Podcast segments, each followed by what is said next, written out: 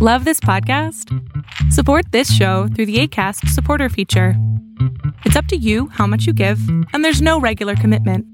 Just click the link in the show description to support now.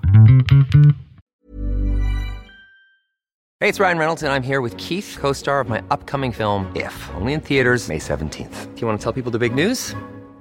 All right, I'll do it. Sign up now and you'll get unlimited for $15 a month in six months of Paramount Plus Essential Plan on us. Mintmobile.com slash switch. Upfront payment of $45 equivalent to $15 per month. Unlimited over 40 gigabytes per month. Face lower speeds. Videos at 480p. Active Mint customers by 531.24 get six months of Paramount Plus Essential Plan. Auto renews after six months. Offer ends May 31st, 2024. Separate Paramount Plus registration required. Terms and conditions apply if rated PG. Ryan Reynolds here from Mint Mobile. With the price of just about everything going up during inflation, we thought we'd bring our prices down. So to help us, we brought in a reverse auctioneer, which is apparently a thing.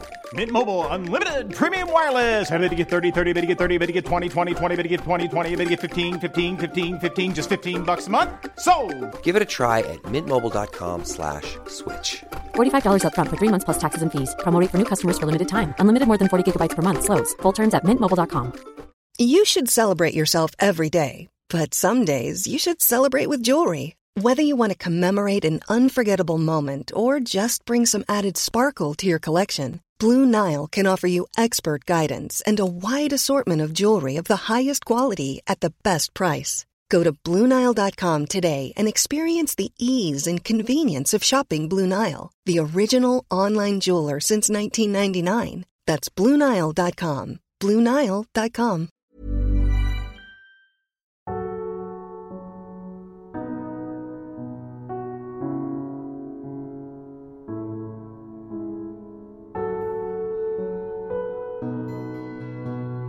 Welcome to the Serial Killer Podcast, the podcast dedicated to serial killers. Who they were, what they did, and how. I am your Norwegian host, Thomas Viborg Thun. And tonight, dear listener, we continue our journey into the late Middle Ages and early Renaissance Eastern Europe. We left Elizabeth Bathory last week, on New Year's Eve no less, as she was storming out of her local church. Her priest, Minister Istvan Magyari, was shouting after her and her consorts and asking for the bodies of the recently deceased to be dug up and examined. In this episode, which is the third chapter in the tale of the Blood Countess, we will pick up where we left off. We will start to see more clearly the murderous excesses Countess Bathory revelled in, and we will hear the testimony of those who were there all those centuries ago. This episode is, thanks to you, dear listener, 100% sponsored ad free. It is financed solely by my very loyal patrons, who are helping to produce the show via Patreon. As I have mentioned in the last couple of episodes, the podcast breached the 10 million downloads mark by the 1st of December 2018. If you wish to participate in this show's continued success and development, I have created several tiers for those of you that wish to support the show financially. If you pledge $1, that is still a really big help, but you are, of course, welcome to donate more, and the rewards for doing so grows the larger the donation is. For example, I will read out a public thank you if you donate $15. And if you really want to join the TSK aficionados, donate $50 or more. Go to patreon.com slash the serial killer podcast to learn more. Any donation is greatly appreciated. Also, do not miss out on bonus content, previews, exclusive interactions with me, and more on both my Facebook page at facebook.com slash the SK podcast and my subreddit on reddit.com slash r slash the SK Podcast. I really appreciate listener feedback, so please feel free to post reviews, comments, or questions there.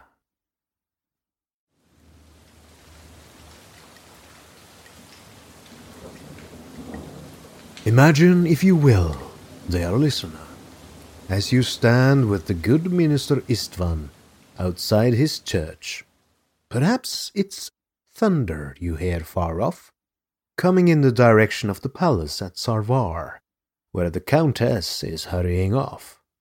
The Countess was furious, for one of the people in her employ, priest nonetheless, to publicly criticize her was outrageous. As soon as she was safely behind her palace's thick stone walls, she started penning a letter to her husband, Count Nadasdy. She demanded he return home at once to punish the insolent priest. Her husband, who probably knew Erzsébet better than anyone, knew that when she was in such a mood, the best thing to do was to obey. He returned home immediately. He sought out both Minister Magyari and Zvonarics to hear what on earth they thought they were doing. To the Count's dismay and embarrassment, they did not relent their suspicions and told him exactly what they had told his wife. Killing troublesome servants was one thing, but killing clergy was quite another. Religion was the backbone of European civilization four hundred years ago, and everyone took it deadly serious. Priests wielded enormous power, and common people and nobility alike feared their god to an extreme degree. The notion of hell was very much real, and the Count could not punish the priest for doing his job, unless he wanted to be excommunicated from the church, or damned forever to suffer in hellfire. So the good minister, although probably very much aware that he was walking a dangerous path, wrote a letter to the Reverend Gregor Pythiraeus, the pastor at Keresztúr.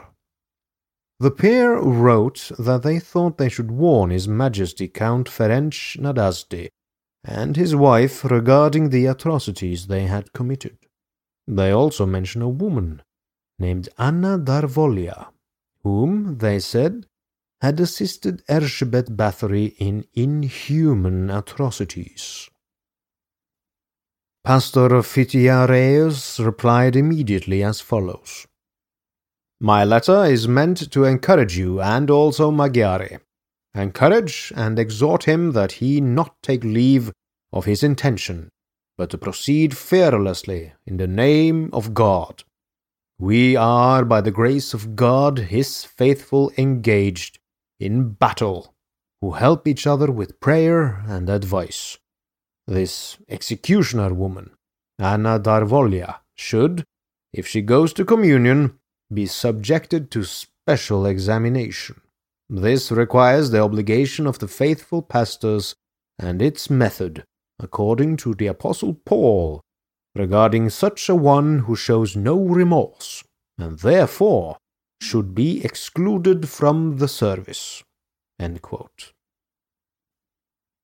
Darvulia is an interesting figure. Originally from Croatia, then a part of the Austria Hungary Empire, lived in the town of Sarvar.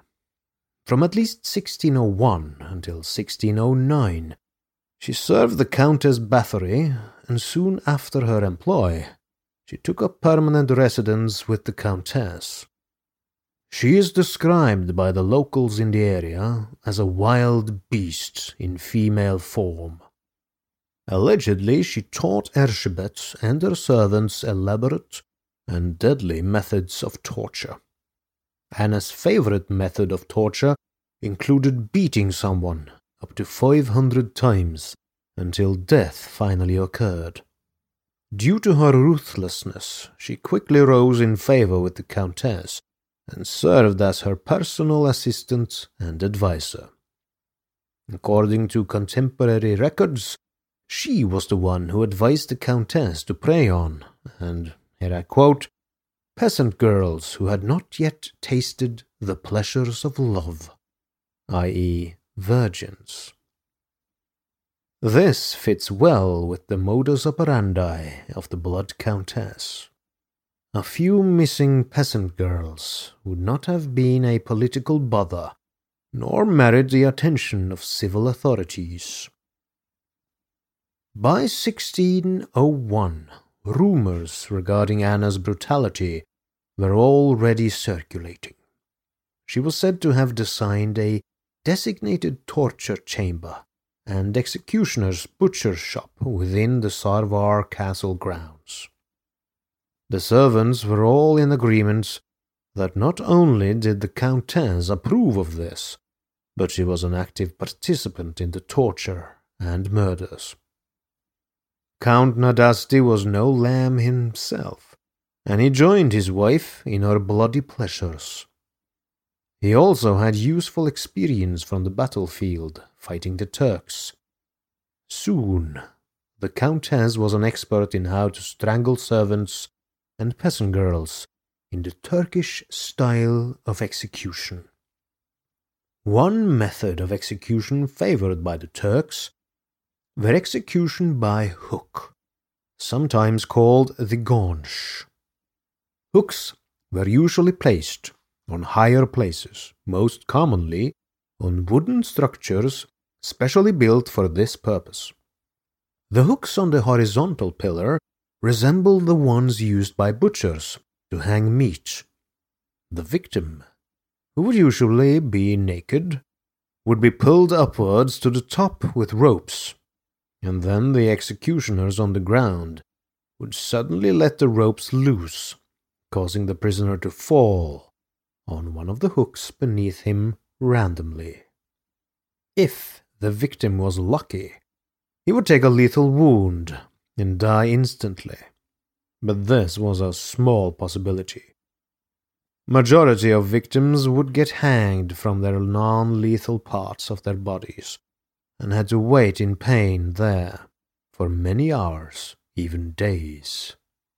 No one would intervene from that moment on and the victim would be taken out of the hook only when he was definitely dead. A more common practice of execution by the Turks was the use of a garrote.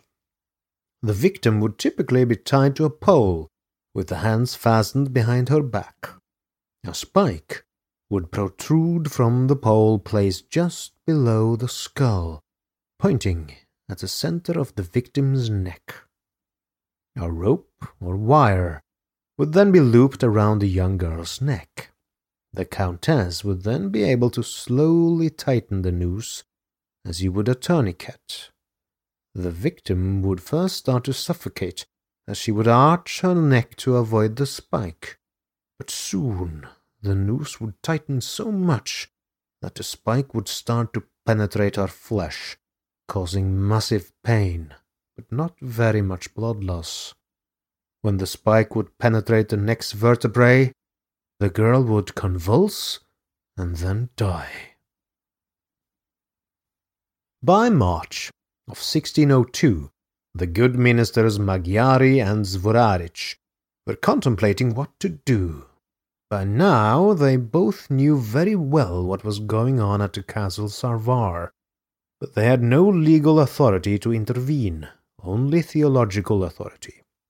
They were seriously considering denying Anna Darvulia the Eucharist, and possibly even excommunicating her. Despite the continuous rumors of torture and murder of young girls, the Countess and Anna regularly attended church services as though nothing were happening. Denouncing Anna was very risky, though, as both ministers were under the protection of Count Nadasdy. Excommunication was also a theological problem between Lutherans and Calvinists at this time. However, upon his return home, the Count Nadasdy managed to calm the two ministers. It is tempting to think he did so by threats of gruesome torture and death, But again, we must remember that the way nobility treated clergy was extremely different from how they treated common people. A far more likely solution is that he simply bribed them. He was very wealthy, and records of his massive financial contributions to the Lutheran Church started around this time and even continued well after his death. Any talk of excommunication, digging up of bodies, or any further public criticism suddenly stopped. Although Count Ferenc was probably furious with his wife for letting her private fascination for torture and murder become a public matter, he knew not to pursue the matter, since he himself was a willing participant in her excesses. Ferenc was a feared man on the battlefield, and stories of his treatment of captured prisoners are graphic. He is said to have danced with the dead bodies of his enemies, threw severed heads into the air, or played catch and kickball with them. His ruthlessness did not only concern his enemies, but his own men as well. A band of mercenaries in his employ had demanded back pay of some sixty thousand ducats, but had been given no such amount. The troops then sent a secret delegate to the Turks, promising to turn the town over to them if they could pay them the sixty thousand. The Turk leader sent ten thousand ducats. The troops took the money and began plundering the town for the rest. Nadasdy rode in to put down the rebellion, and he almost immediately managed to force a surrender. He rounded up his rebel troops and ordered that they be, and here I quote, hanged with inhuman cruelty, to make an example of them. One particular gift the Count brought back from his campaigns to his wife was a device that resembled a hand of sharp claws that could be fitted over the fingers to cut, slash, and stab a victim. If you have seen the horror movie Nightmare on Elm Street and are familiar with good old Freddy Krueger, you know what sort of device the Countess now was in possession of. Count Ferenc Nadasdy did not limit himself to simple beatings in his torture games. He frequently ordered young servant girls to stand naked before him outside in the courtyard. He would then cover her entire body with honey and force her to stand there in the scorching summer sun while swarms of insects attacked her body. When the girl passed out, he taught his wife Erzsebet how to insert pieces of oiled cloth between their toes and then light the fabric on fire. One wonders what provoked the Countess to torture and murder to such a degree. It is possible that her behavior was triggered by her early years of marriage. The Count most probably brutalized her behind closed doors, as this was not only common, but customary at the time. Husbands in this era were freely permitted to torture their wives into submission, to punish any act of disobedience, and to maintain their status as lord and master of the household.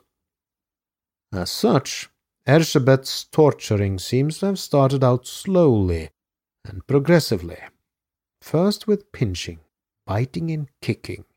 Then she advanced to pricking or sticking pins and needles into lips and under fingernails. After this, she progressed to inflicting burns on her victims, or cutting them with knives. All acts of meanness and cruelty, but not yet fatal. It appears that when Erzsebet acted in concert with others, she found the courage to push the limits further. The profile of Erzsebet's victims was almost always the same. The hundreds of witnesses who testified agreed that men were not targets of the Countess's attacks, and for the most part, mature women were not either. The victim was almost always an unmarried, adolescent girl. However, mature women were not completely safe around the Blood Countess. One example stands out. A married woman had once defied her mistress and refused to follow an order to dress up as a virgin girl to work as a table attendant during a festival. The woman was described as full figured and matronly, and refused to play the part of a child. The Countess became enraged at this. In her anger, she went and brought in a small log, commanding her to put it in diapers and carry it with her around the castle, saying, Suckle your child, you whore! Don't let it cry. The Countess even woke the woman up in the middle of the night, violently forcing the piece of wood to her breast, as though it were a baby. Later, Erzsébet turned to torturing the woman, whose name was Modley, in a variety of ways until she finally died. Hey, I'm Ryan Reynolds. At Mint Mobile, we like to do the opposite of what Big Wireless does. They charge you a lot, we charge you a little. So naturally, when they announced they'd be raising their prices due to inflation, we decided to deflate our prices due to not hating you. That's right. We're cutting the price of Mint Unlimited from $30 a month to just $15 a month. Give it a try at mintmobile.com slash switch. $45 upfront for three months plus taxes and fees. Promo rate for new customers for limited time. Unlimited more than 40 gigabytes per month. Slows. Full terms at mintmobile.com. Planning for your next trip? Elevate your travel style with Quince. Quince has all the jet setting essentials you'll want for your next getaway, like European linen, premium luggage options, buttery soft Italian leather bags, and so much more. And is all priced at 50 to 80% less than similar brands. Plus, Quince only works with factories that use safe and ethical manufacturing practices. Pack your bags with high-quality essentials you'll be wearing for vacations to come with Quince. Go to quince.com slash pack for free shipping and 365-day returns. This episode is sponsored by BetterHelp. We all have our burdens to bear, dear listener, and as a man, I was and am often told to suck it up, keep calm, and carry on. Normally, good advice in many situations. But never talking about what bothers you is not healthy. Therapy is great to get things off your chest, to vent, and best of all, to figure out how to work through whatever's weighing you down. If you're thinking of starting therapy, give BetterHelp a try. It's entirely online, designed to be convenient, flexible, and suited to your schedule. Everyone needs someone to talk to, even psychopaths, even your humble host. Get it off your chest with BetterHelp. Visit betterhelp.com slash serialkiller today to get 10% off your first month. That's BetterHelp, H-E-L-P dot com slash serialkiller. As I mentioned earlier, although the two good pastors felt morally outraged at the Countess's behavior, so did certain local gentlemen.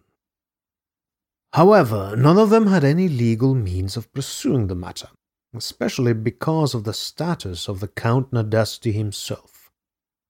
He had distinguished himself in battle several times and was lending enormous sums of money to the Hungarian crown. At his death, the crown owed him nearly eighteen thousand gulden, an amount that King Matthias II claimed even he could not afford to repay.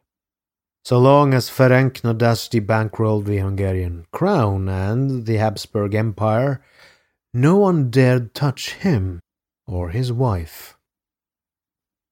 The common people of the area had little or no way to seek justice or compensation. They could not seek assistance from governmental authorities, and their only recourse was to bring action against their own masters, which rarely, if ever, proved successful, since their masters were thus their own judge and jury. Although the Count Nadasdy relished torture and abuse, he did not approve of mass murder. It was very damaging to his reputation, and he forbade his wife to murder any more servants. This command would not last very long. In March of 1601, the Count was struck by an illness that caused severe leg pains, and the condition seemed irreversible. In 1603, he fell gravely ill and became permanently disabled, and he started to make preparations for his death. He wrote two letters, one to Ferenc Batthyany, wherein he asked him to protect his wife and children. The other letter he wrote to György Thurzó.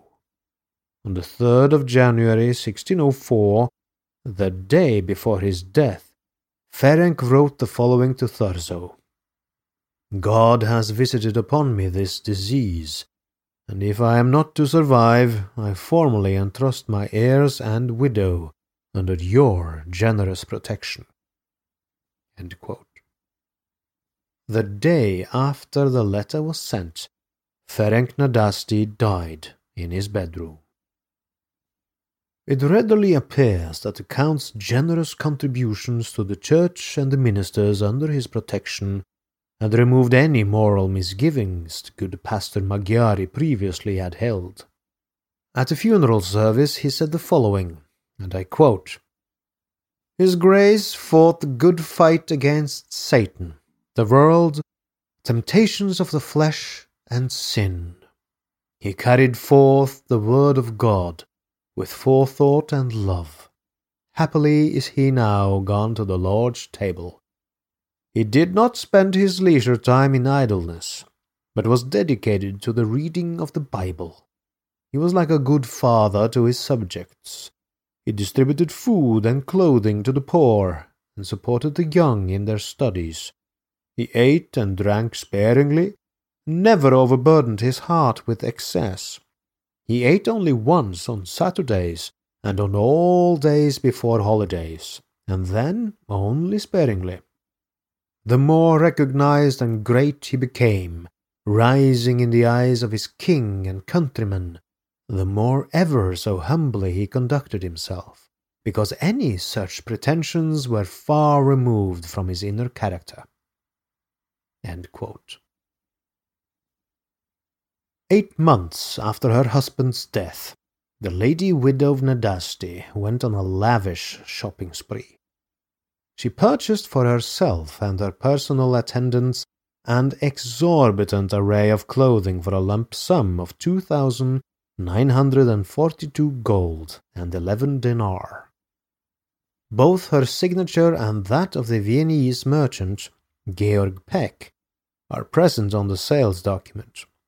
The amount is absolutely enormous.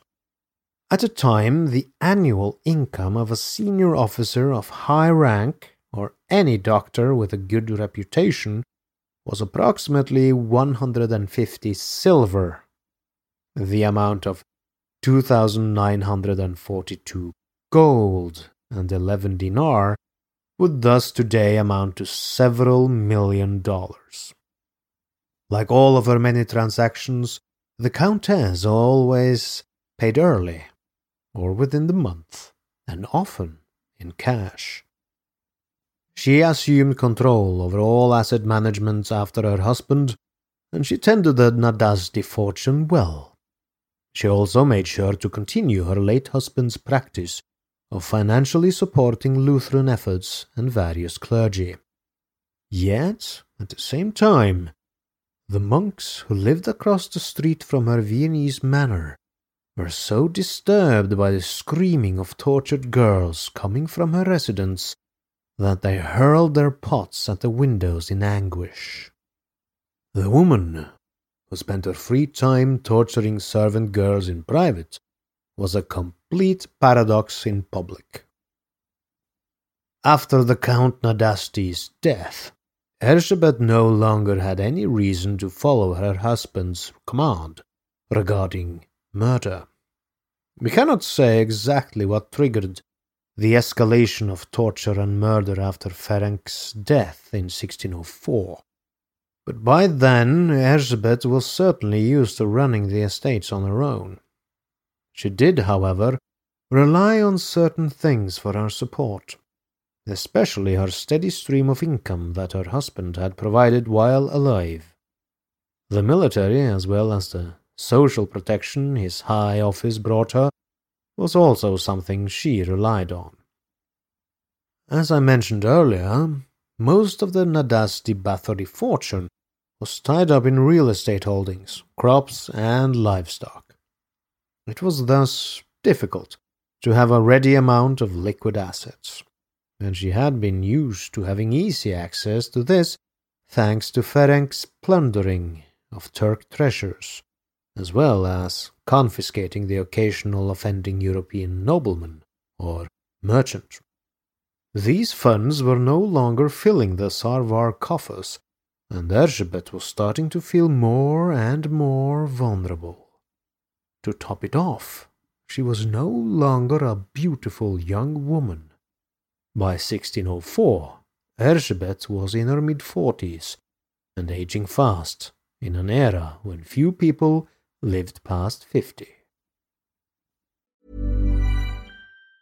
Hey, it's Danny Pellegrino from Everything Iconic. Ready to upgrade your style game without blowing your budget? Check out Quince. They've got all the good stuff shirts and polos, activewear, and fine leather goods, all at 50 to 80% less than other high end brands. And the best part? They're all about safe, ethical, and responsible manufacturing. Get that luxury vibe without the luxury price tag. Hit up quince.com slash upgrade for free shipping and 365 day returns on your next order. That's quince.com slash upgrade. Hey, it's Paige DeSorbo from Giggly Squad. High quality fashion without the price tag. Say hello to Quince. I'm snagging high-end essentials like cozy cashmere sweaters, sleek leather jackets, fine jewelry, and so much more. With Quince being 50 to 80% less than similar brands. And they partner with factories that prioritize safe, ethical, and responsible manufacturing. I love that. Luxury quality within reach. Go to quince.com slash style to get free shipping and 365-day returns on your next order. quince.com slash style.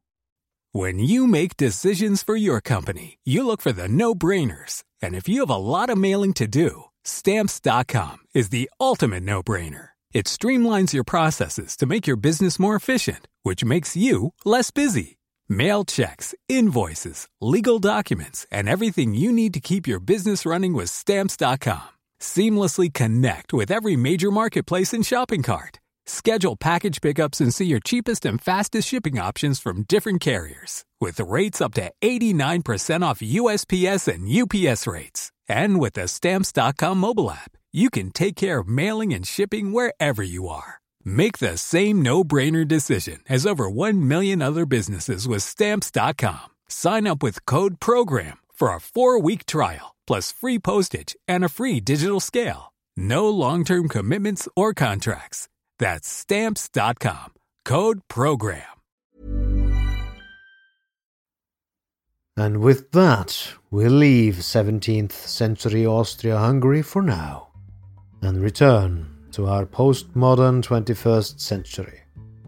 But fear not, dear listener, next week I will bring to you a fresh new installment in the Blood Countess saga. So, as they say in the land of radio, stay tuned. I have been your host, Thomas Warburg Thune, and this podcast would not be possible if it had not been for my dear patrons who pledge their hard earned money every month. There are especially a few of those patrons I would like to thank in person. These patrons are Sandy, Maud, Amber, Anne, Charlotte, Christina, Claudette, Evan, Jennifer, Joe, Lisbeth, Mickey, Philip, PJ, Sarah, and Troy. You guys really help produce this show, and you have my deepest gratitude. Thank you. As always, I thank you, dear listener, for listening. Please feel free to leave a review on your favorite podcast app, my Facebook page at facebook.com slash the SK podcast or Reddit and please do subscribe to the show if you enjoy it. Thank you. Good night and good luck.